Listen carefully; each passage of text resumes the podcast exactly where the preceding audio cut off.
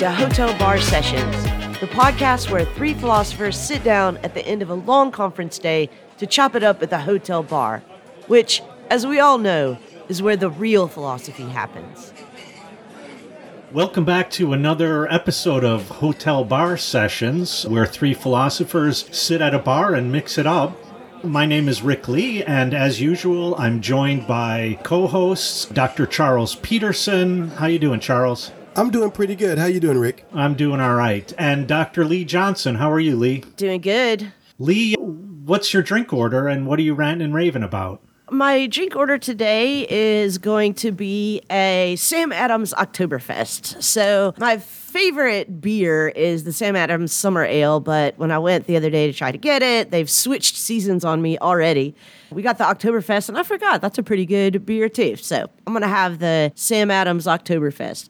Today, my rave is Elon Musk's interview announcing the new Tesla humanoid robot. So I just want to be clear that my rave is not necessarily about the, the, humanoid robot, and it's not really about Elon Musk or Tesla, but the interview, which was so hilarious because in the interview, he said, and this is a quote, I want to be clear that the new humanoid robot will be limited to a walking speed of eight kilometers per hour and will be deliberately weak enough that most humans will be able to overpower it if needed. You never know. Did he actually say you never know? He actually said you never know. And I was like, you know, there's just a lot to unpack there. I'm still pretty sure it could take me. It. Oh, yeah. I don't know about that. At the end of the robot revolution, that moment, those three words, you never know. Well, I was talking to one of my friends and I was saying, I really hope that if these go to market and people actually have these Optimus robots as home assistants, that they're wearing a t shirt that says, you never know. I, I, I, think when the robots take over, that's going to be on their flag. right. They didn't know. I will kill you. Okay, so my rant this week is maybe not surprisingly the new Netflix series, The Chair. Which it seems like I'm really shocked that so many people are raving about. This is the Inside Academia six part miniseries starring Sandra O oh as the first woman of color chair of a English department at what looks like an elite private liberal arts school.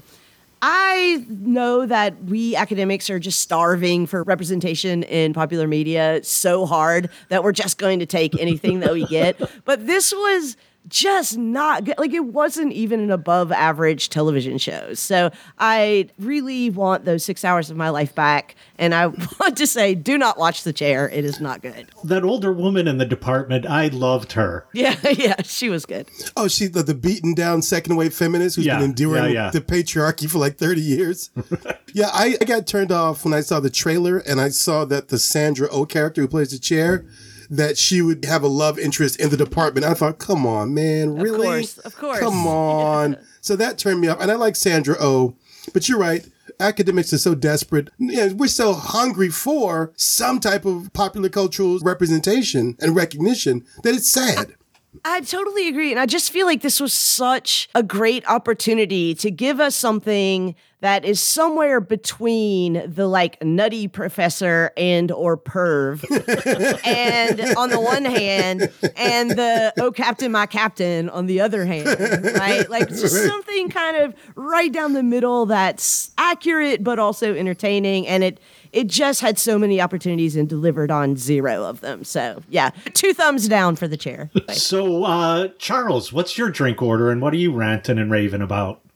Well, my drink order and my rave are connected. So my drink order is a Vesper. Oh. I don't know what that is. Three parts gin, one part vodka, and a little bit of Le Blonde. It's a fantastic drink. What, what, you're not a James Bond fan? James Bond was drinking Vespers. That's right. My rave is 19 years of married to my wife. Oh, congratulations. The fantastic professor of Africana Studies. She studies literature, Meredith Gadsby. We've been together for 19 years and she's just a great person. She's a great partner. It's been an amazing ride with her. And I'm thinking 19 years, and hopefully at least 19 more and more than that. So we went out to dinner last night at this really great French restaurant and I had a Vesper. The woman obviously is a saint. Yeah, she oh, she is. She completely is. I wouldn't put up with me a minute. A minute. I will raise my next fresco to you. Nothing says love like Fresca. Like, I don't- My rant moderation. Fuck moderation. And look, I'm not just saying that based on my own personal habits. That's not what this is about. I'm saying fuck moderation because you had these dumb ass moderate Democrats who played small ball childlike games with a major transformative package that Nancy Pelosi is trying to get through the House. And for what? For absolutely what? So you can be seen as this Joe Manchin, Kyrsten Sinema type of person in the House? Who gives a shit? No one cares. Get on board. If you want to get reelected, take on the goodies to your district. That's how you get reelected. No one's going to remember your small ball maneuverings around obscure operational tactics within the House for what? She still got it done. So fuck your moderation. It's not a belief system. Moderates can't tell you what they want. They can only tell you where they want to be. Sorry about that. Here, that. here. Yeah. What about you, Rick? What are you drinking and what are you ranting and raving about today? Today I'm having a vodka and soda with a twist of lime. I'll go with Charles. I'll, I'll have a Tito's with that. Or in that, I should say. Well, maybe also with it. the vodka soda with the Tito sidecar. Today I am raving about Tony Bennett. Nice. uh, retired, probably way too early. The man's only 95 years old.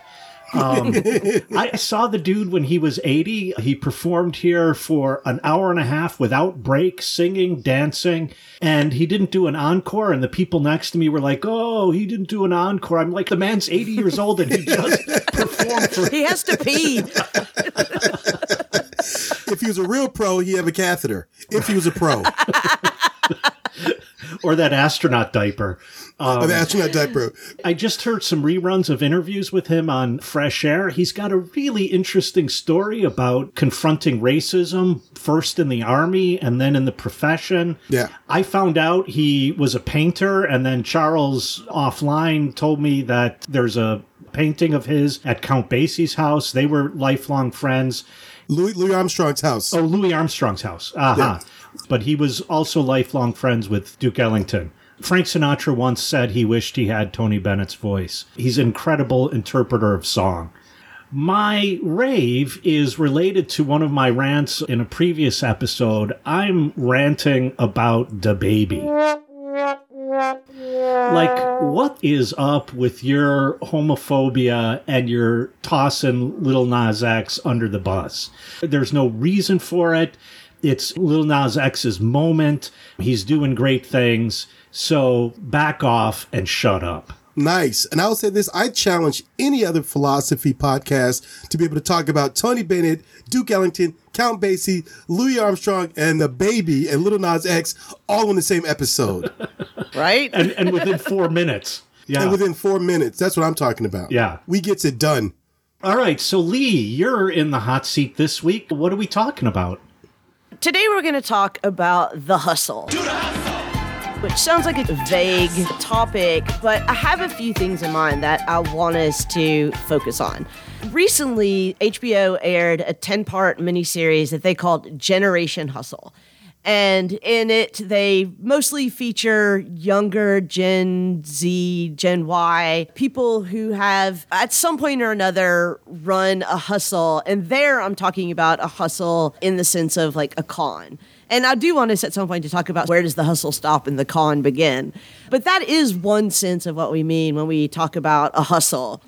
But I also want to fold that into another phenomenon that is very characteristic of both the Gen Y and Gen Z, which is having a life more or less defined by the side hustle, right? And in particular, I want to talk about gig work. And I think that what we've seen over the last 15 years or so is an explosion in the number of people whose incomes rely on gig work, on side hustles.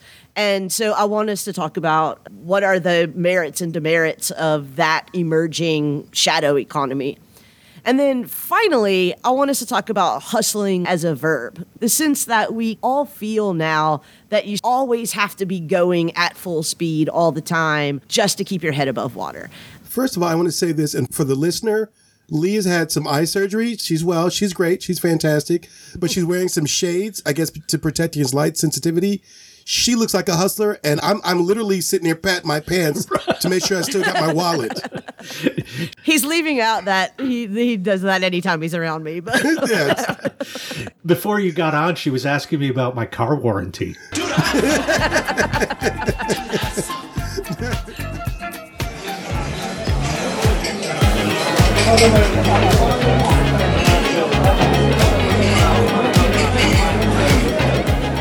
So okay, but I will start.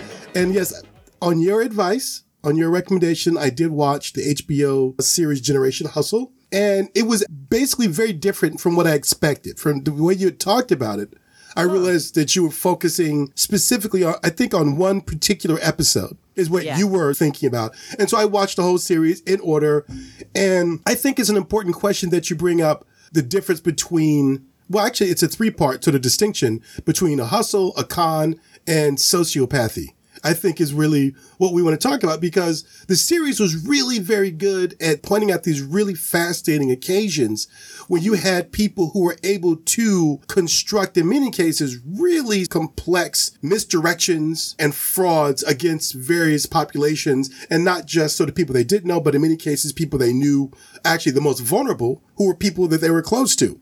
So the series talks about that and it's really a fascinating and frightening look into human behavior.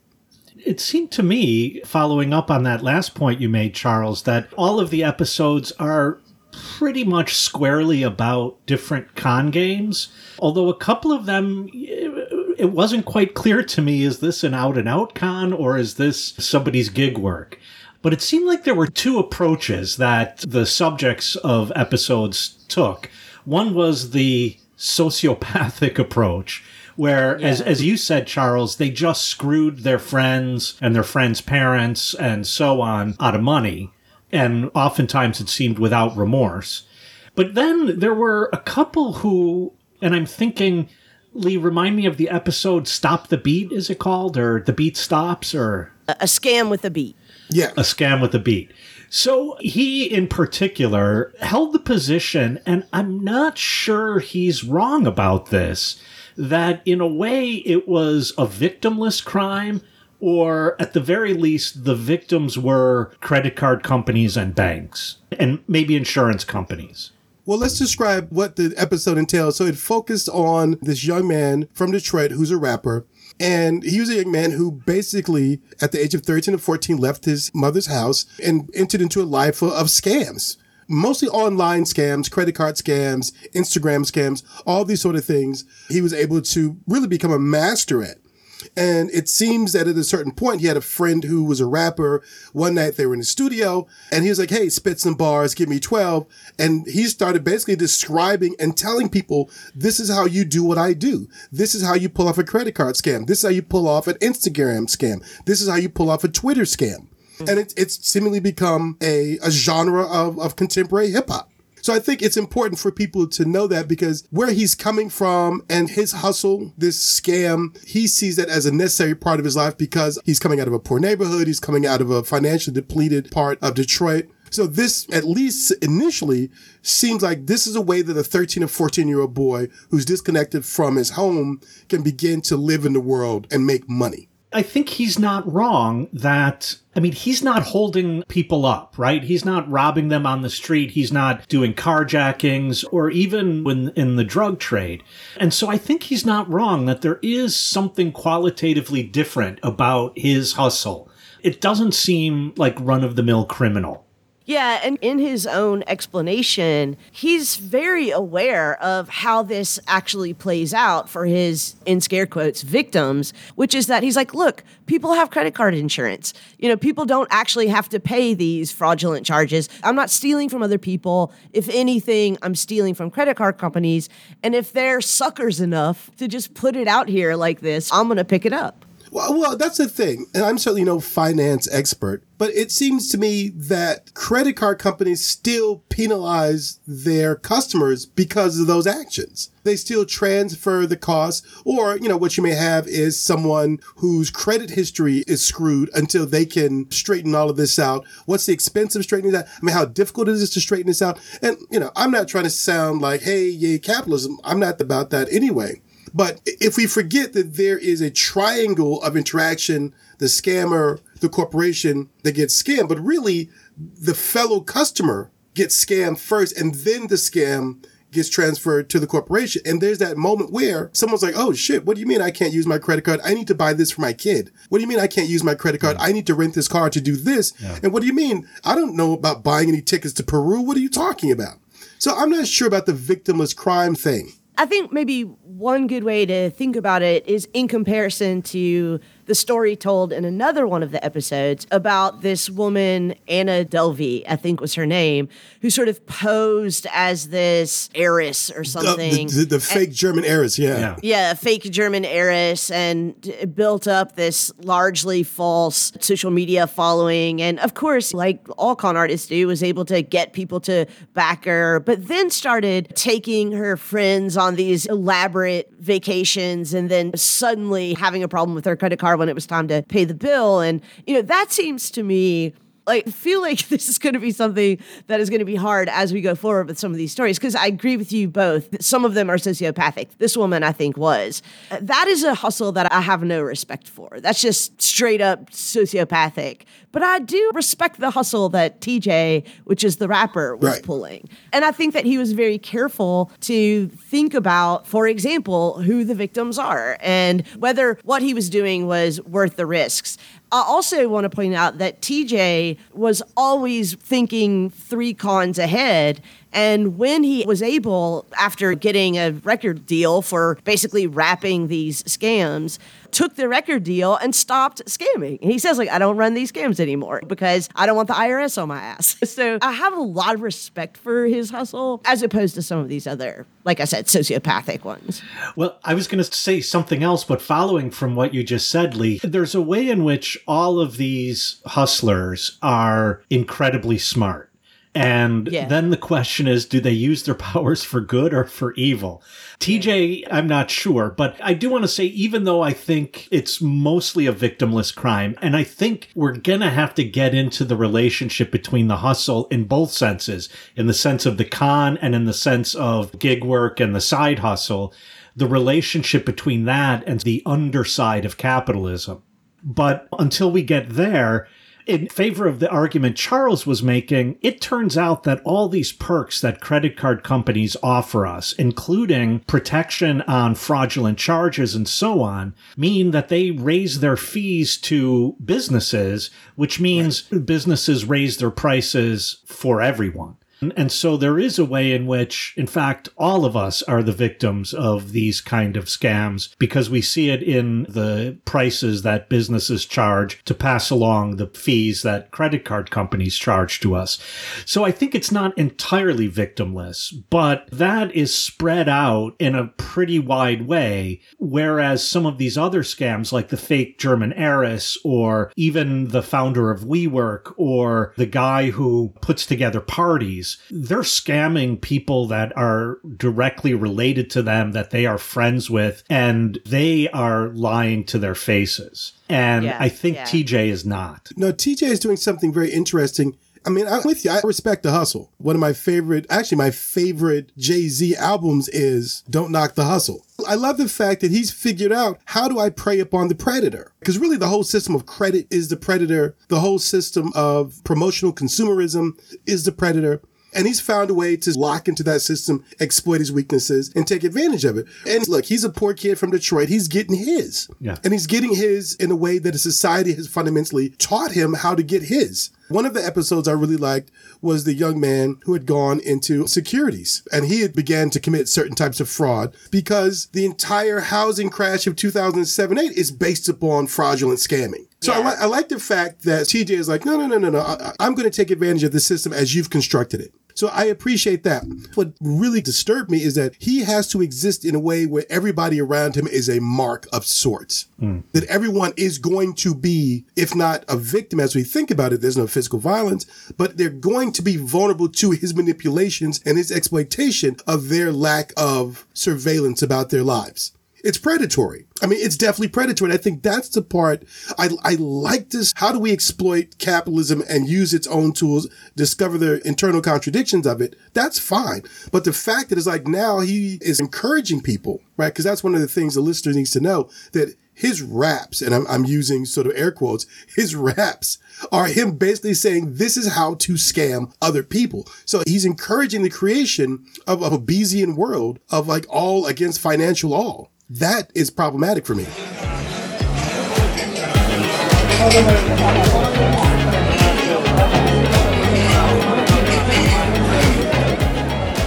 Hey, we couldn't hear you while you were shouting into your headphones. So if you have feedback or suggestions for future topics, or if you just want to pick a fight with one of our co hosts, or in fact all of us, just visit us at www.hotelbarpodcast.com and click on the interactive page.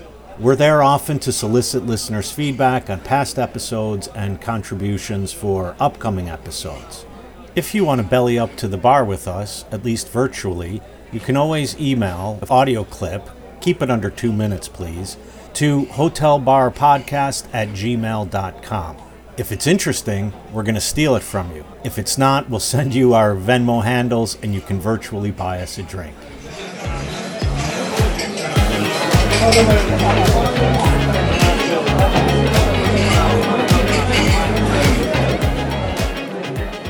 Like what you said before in describing TJ, which is that he sees everyone as a mark. I think that is absolutely true. And I think we can see that in a lot of the people whose stories are told in this series. You know, Rick said all of them are smart in one way or another. I think there is one story about somebody who's not smart, and that's the fake Saudi prince who just seems to who just seems to have like literally pratfalled into, you know, into his con. I'm not even sure he knew what he was doing. But I do want to talk about this seeing everybody as a mark. And both of you have suggested this already, but it really does get us back to the sort of disposition, not only civic disposition, but interpersonal disposition that we have towards others when we're living under capitalism.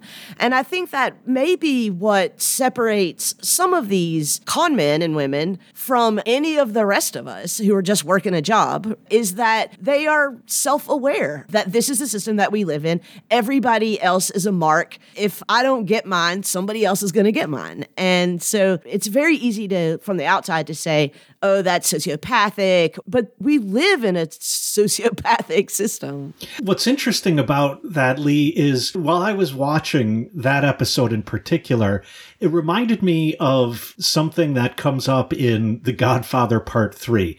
I know everyone hates that movie. I wish it weren't a bad movie, but I think it's important to the story because yeah. one line he says in Godfather 3 is, I've been spending my whole life trying to make the family legitimate. And what I've come to discover is the legitimate world is more criminal than the mafia yeah. is. And, right. and I think TJ recognizes that we are all forced in a capitalist society to treat one another as marks that's how we confront one another in a capitalist marketplace is I need to get mine. And if that means I have to take you out, I'm going to take you out in order to get mine. And, and so not to shift right away to gig work, but I think the fundamental relationship between both hustles is that they're both playing on a certain underside of capitalism. Before we switch to the gig work, I do just want to make one point that for the three of us is going to be a come to Jesus moment, which is that the three of us, our jobs, our livelihoods, are participating in one of the biggest cons in America right now higher education. Every time I assign a textbook, I'm participating in a scam game. You know, every time I teach a class, I mean, I'm sorry, and maybe this is something I'm not supposed to say, but I didn't read that clause in my in my uh, contract. But I do have my Tinder britches on, so whatever I'm going to say. But like, higher education is highway robbery. But the point I was trying to make before is that the three of us, we're like, but this is our job. And we have ways of justifying how we're doing good, honest work. And I think the difference between what I'm doing when I identify my marks, when I try to recruit students to enroll in my classes or just when I teach my classes every day, the difference between what I'm doing and what the so called con men are doing is that they know that they're running a scam. And I'm not trying to say that these are all victimless crimes, but I do think that there is something again to respect about that hustle to respect about having that kind of probity and honesty and insight into what it takes to hustle a living.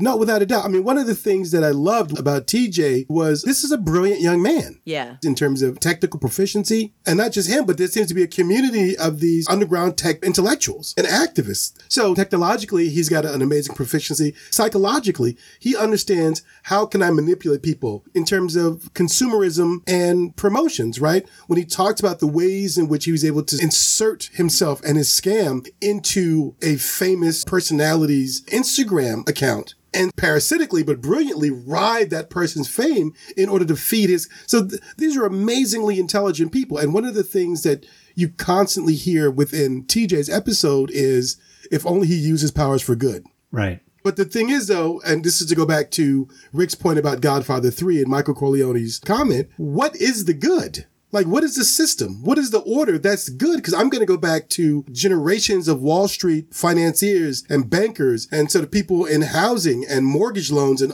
and subprime contracts. That's supposed to be the legal thing. And what makes it even more corrupt is because you're giving it this veneer of legality. So at that level, I'm not mad at TJ at all. These are the conditions under which capitalism has forced us to exist.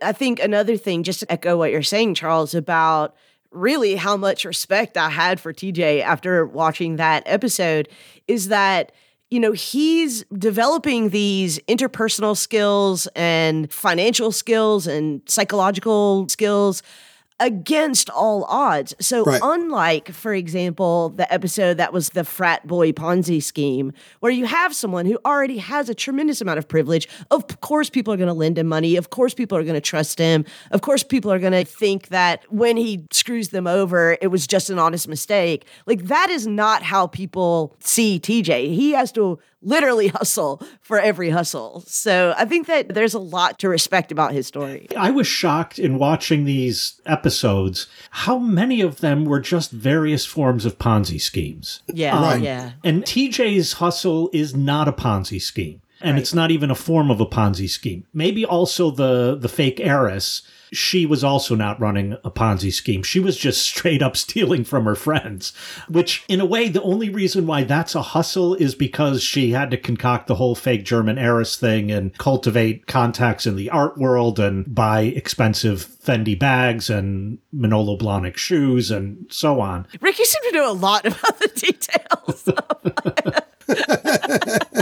Rick's like, well, in my previous life as a German heiress, these were the tools of my hustle. I was a real German heiress, though. Actually, my, my mother's maid. No, I shouldn't say that on a podcast. What my mother's maiden name is. Um, no, no. So I was shocked at how many of these were Ponzi schemes, which really don't take a lot of ingenuity and smarts and so on. But they all do. I mean, we've called some of these hustlers sociopaths, but let's be clear. In order to play the, the hustle, they have to have an incredible emotional intelligence, right? They don't experience emotions, it seems, themselves but they do really have to understand how others feel and how to play on those feelings in order for their hustles to work. Okay, so I have a question, and I genuinely don't know the clinical definition of sociopathy. I'm one of those people who uses that term probably too loosely.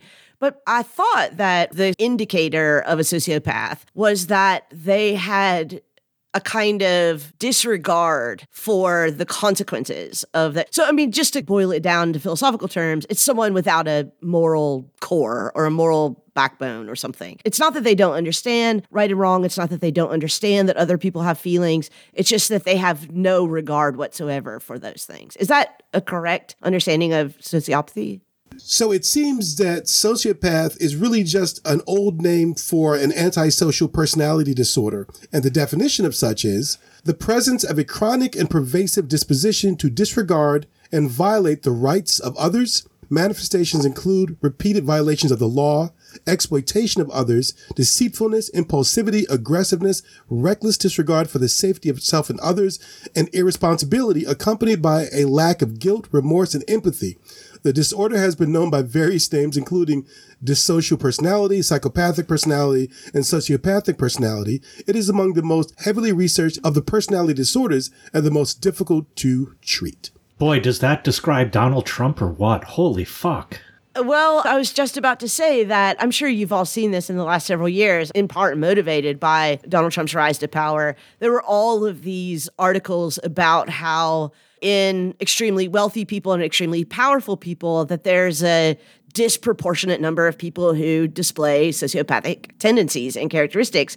And, it's now occurring to me that in a system like capitalism, which not only encourages but rewards the disregard of other people's feelings, of the law, and of right and wrong, of course, to make it in that system, you're going to have to indulge whatever sociopathic tendencies that you have. To quote Michael Corleone one more time, it's not personal, it's business. Well, yeah. I mean, that could have been the title of every single one of these Generation Hustle. Yeah, it's that personal business. Yeah. So, I mean, not to get all Marxist on this, but Marx had already diagnosed the fact that a society organized around capitalist modes of production will be a society in which we encounter one another as things rather than as people. And Georg Simmel has a really nice essay called Metropolis and Mental Life, is the English translation, in which he pinpoints the characteristic of modern cities as imbued with this kind of capitalist impersonalism in which we either engage one another as things or we engage one another as means to an end. And in that sense, then it seems to me that I mean, again, I, I, I want to say, but now I realize I don't think I have a good argument.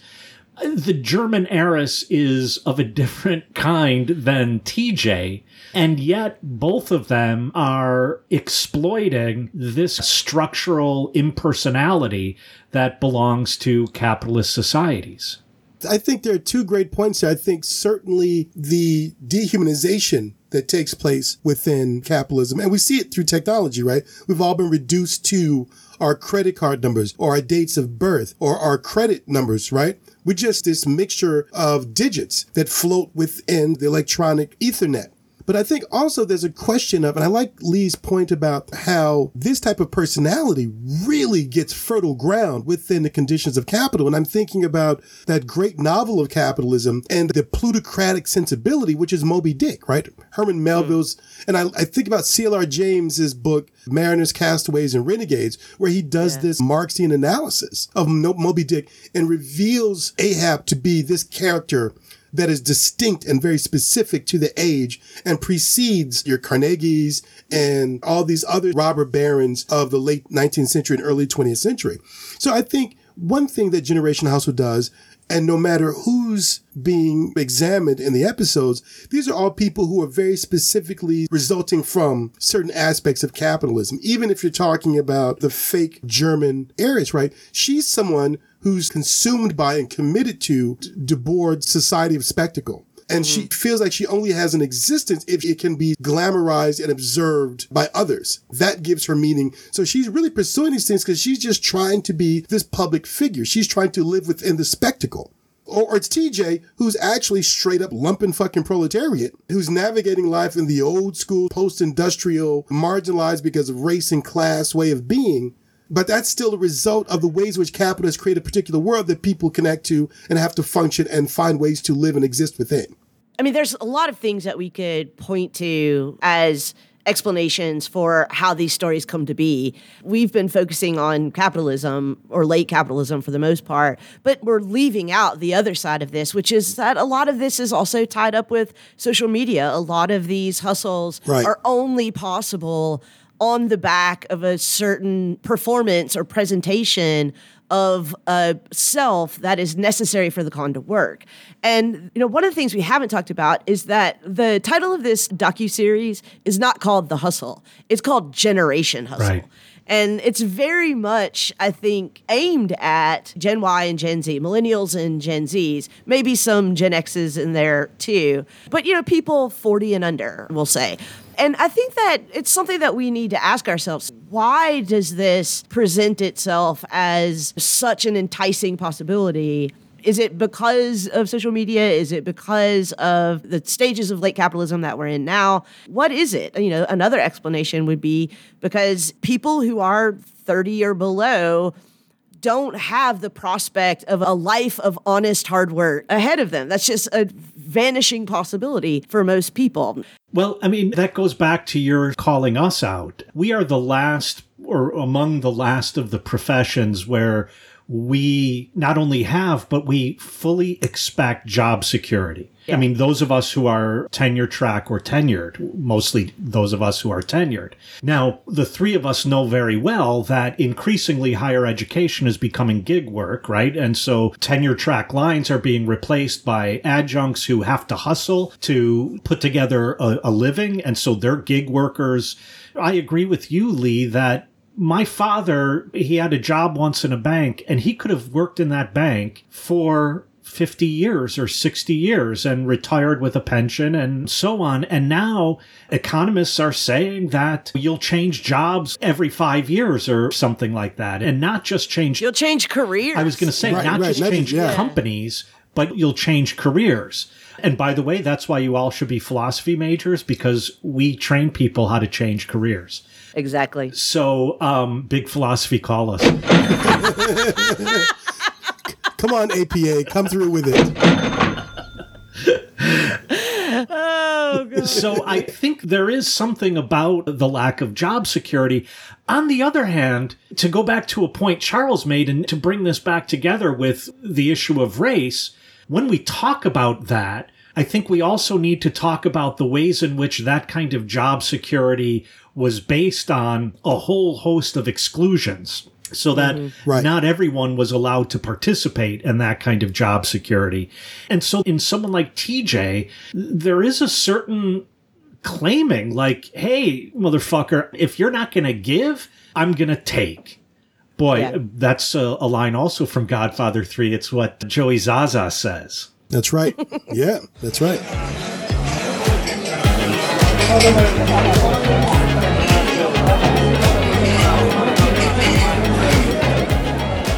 Once every episode, as a public service to Hotel Bar Sessions regular listeners, your HBS hosts offer a quick fire segment of random facts that you can use to spice up your future cocktail party conversations. Here's a random fact seven people were charged with the bombing in Haymarket Square in Chicago. Four were executed. All of them were known not to have been there. The four victims, as well as others, are currently buried in Forest Park, Illinois. Today's random fact humans are the only animals that blush. Or, to quote Mark Twain, have need to. Here's a random fact bananas glow blue under black lights. To the everyday eye, under normal conditions, ripe bananas appear yellow due to an organic pigment called carotenoids. When bananas ripen, chlorophyll begins to break down, and this pigment is the element that makes bananas glow or fluoresce under UV lights and appear blue.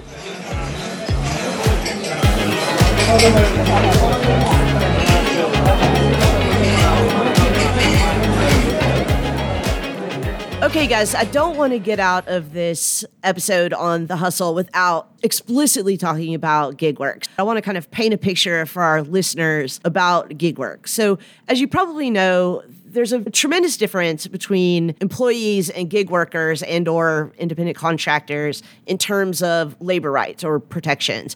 Gig workers do not have the right to organize a union or bargain collectively. They don't have minimum wage protections, they don't have overtime wage protections. They don't have access to unemployment or workers' compensation.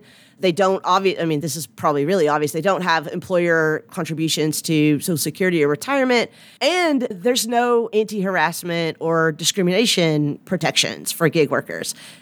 So it's bad work in many ways. But a recent study, I think like three years ago, asked people who have side hustles, gig work, how important is the income you earn from gig work to you? And a good 45% of them said that that gig income was essential to meet their basic needs. And a whole another 32% said that it was a important part of their budget. So whatever that is, 70% of people, it's either essential or extremely important to just living. I think that when gig work came on the scene as its own category of talking about work, it seemed like a really good hustle for a lot of people. You know, I don't have a job, I can set my own hours. And now we're seeing that capitalism just absorbed that naivete right up and it's just basically put those gig workers on the spit and we're just sitting back and barbecuing them.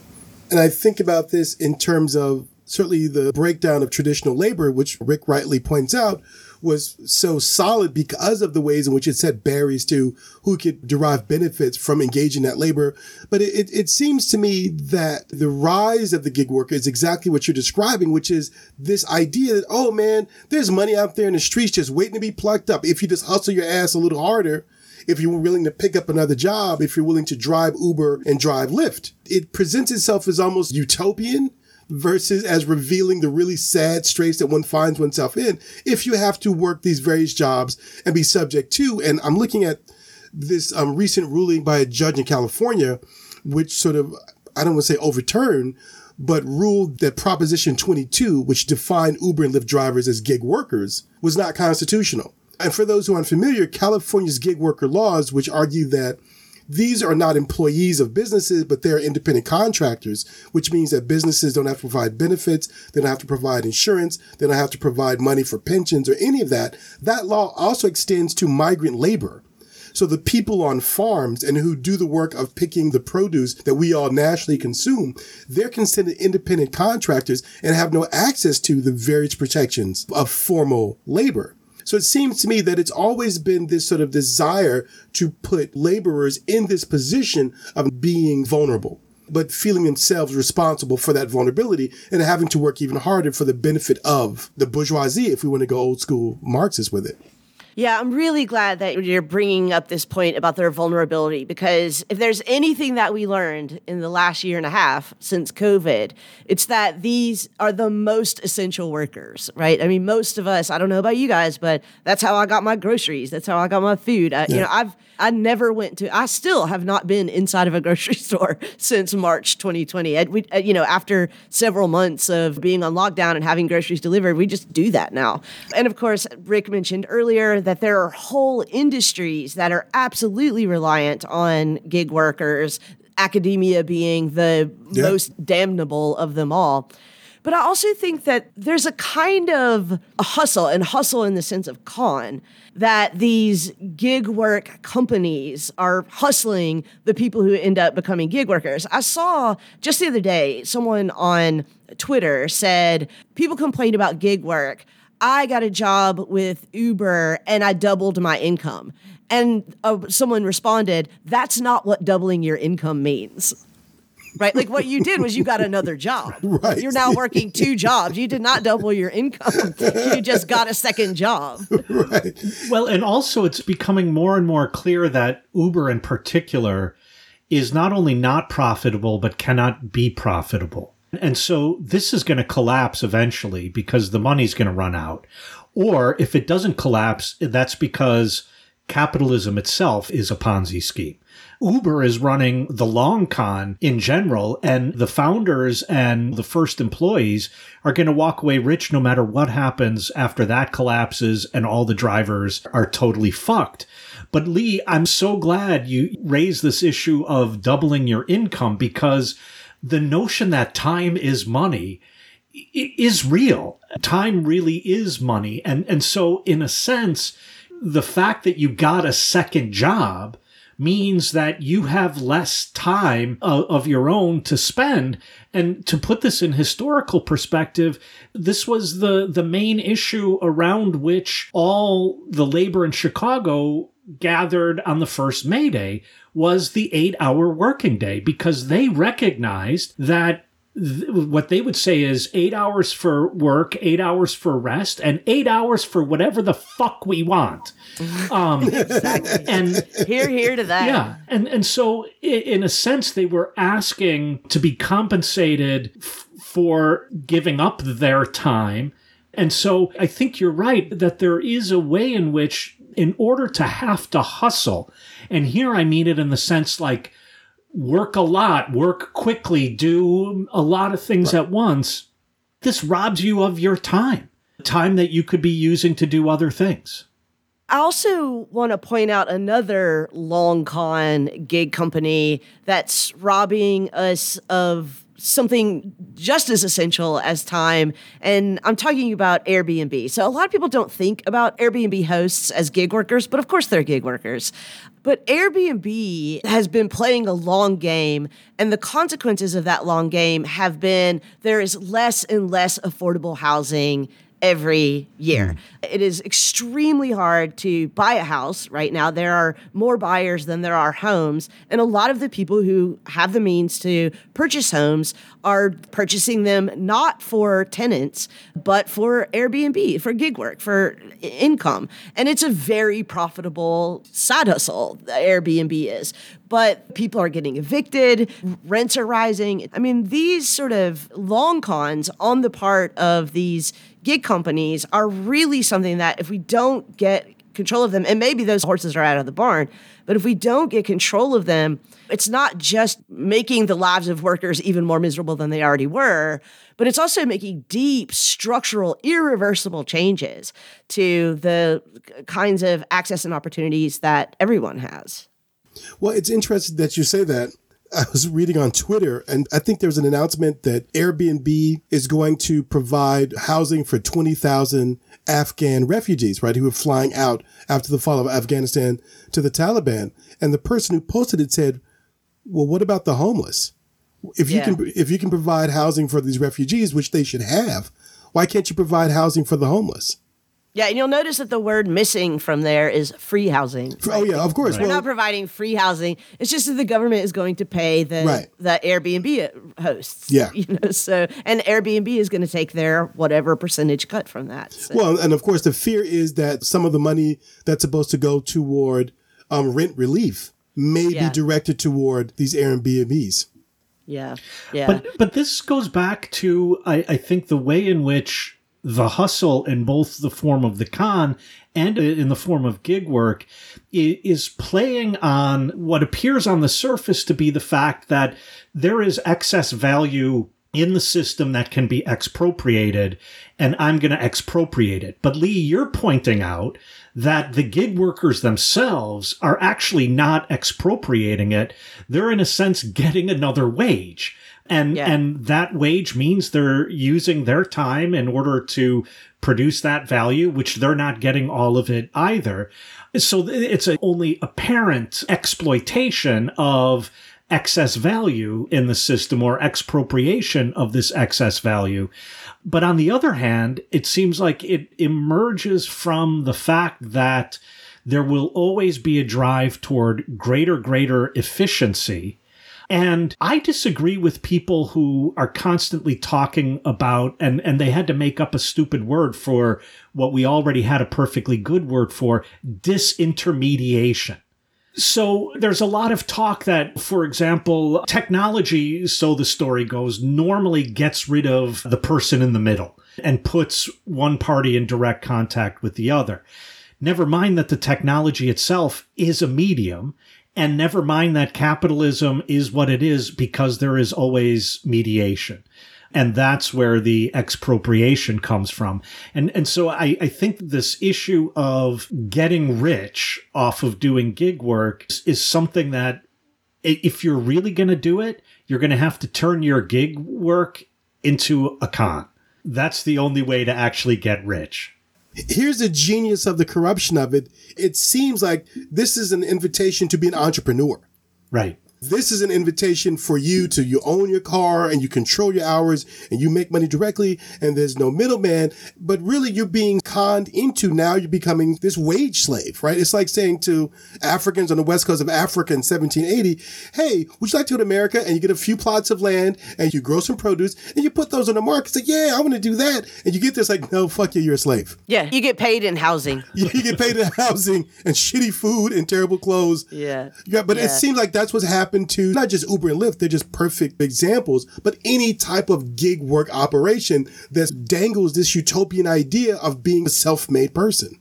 Yeah, and if I could just kind of bring this full circle back to the generation hustle, the, the title generation hustle. Bring it. it. seems to me that if I were in my teens, 20s, even into my 30s, and looked out at the world and had some real reckoning with what I saw, I would immediately see that my only options are the hustle and the con. And I'm not sure that the con, exactly as Rick said before, is not in many ways not only a preferable choice, but maybe even more respectable choice. So, just going back to TJ, our scam with the beat guy from Generation Hustle, I do think that he stands out to me in that whole series as someone who has a what is it called when you have like the 10,000 view from foot view. Yeah, he has the real 10,000 foot view of not only the alienation of labor under late capitalism, but also the sort of circus of images of social media,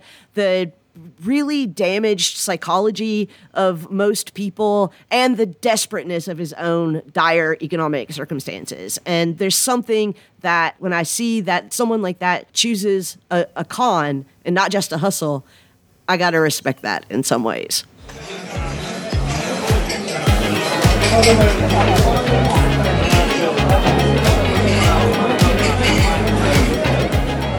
Hey, listeners, before we have too many drinks and it slips my mind, if you can't catch us at the hotel bar, you can catch us on Twitter at Hotel Bar Podcast. You can also follow our HBS hosts individually on Twitter to catch their off-air thoughts. You can follow Charles at at C underscore F Peterson. And Peterson is with an O, not an E. O, not an E. Rick is at at Rick Lee Philos. That's Rick Lee with two E's and Philo spelled like half of the word philosophy. And Leigh is at Dr. Leigh M. Johnson. The doctor's abbreviated, and Leigh spelled L E I G H. In the off chance that you weren't furiously scribbling notes just in, you can also visit our website at www.hotelbarpodcast.com and find everything you need to know there. Now, back to our conversation.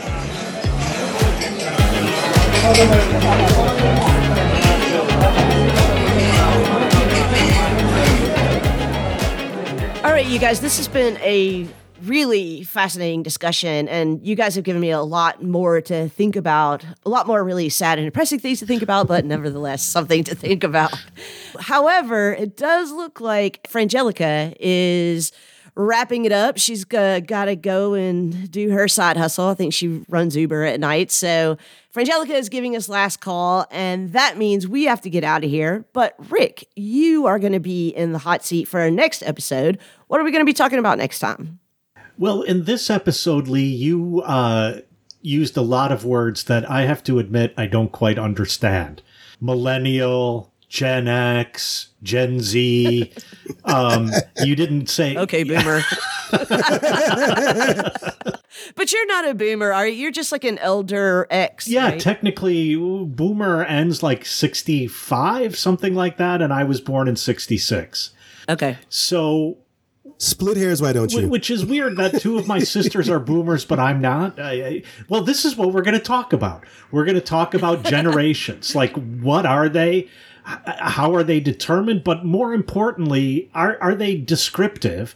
Or are they what Sally Haslanger would call a gerrymandered set? So next week we're going to talk about generations. That sounds super interesting. I love to make broad, sweeping, mostly inaccurate statements about generations. So I'll try to get them all ready for next week. With heavy doses of judgment. Yes, right. With heavy doses of judgment. All right, you guys, this has been great. I will catch you for the next episode, and we will be talking about generations. Catch y'all next time. Later. Later. 하나 둘셋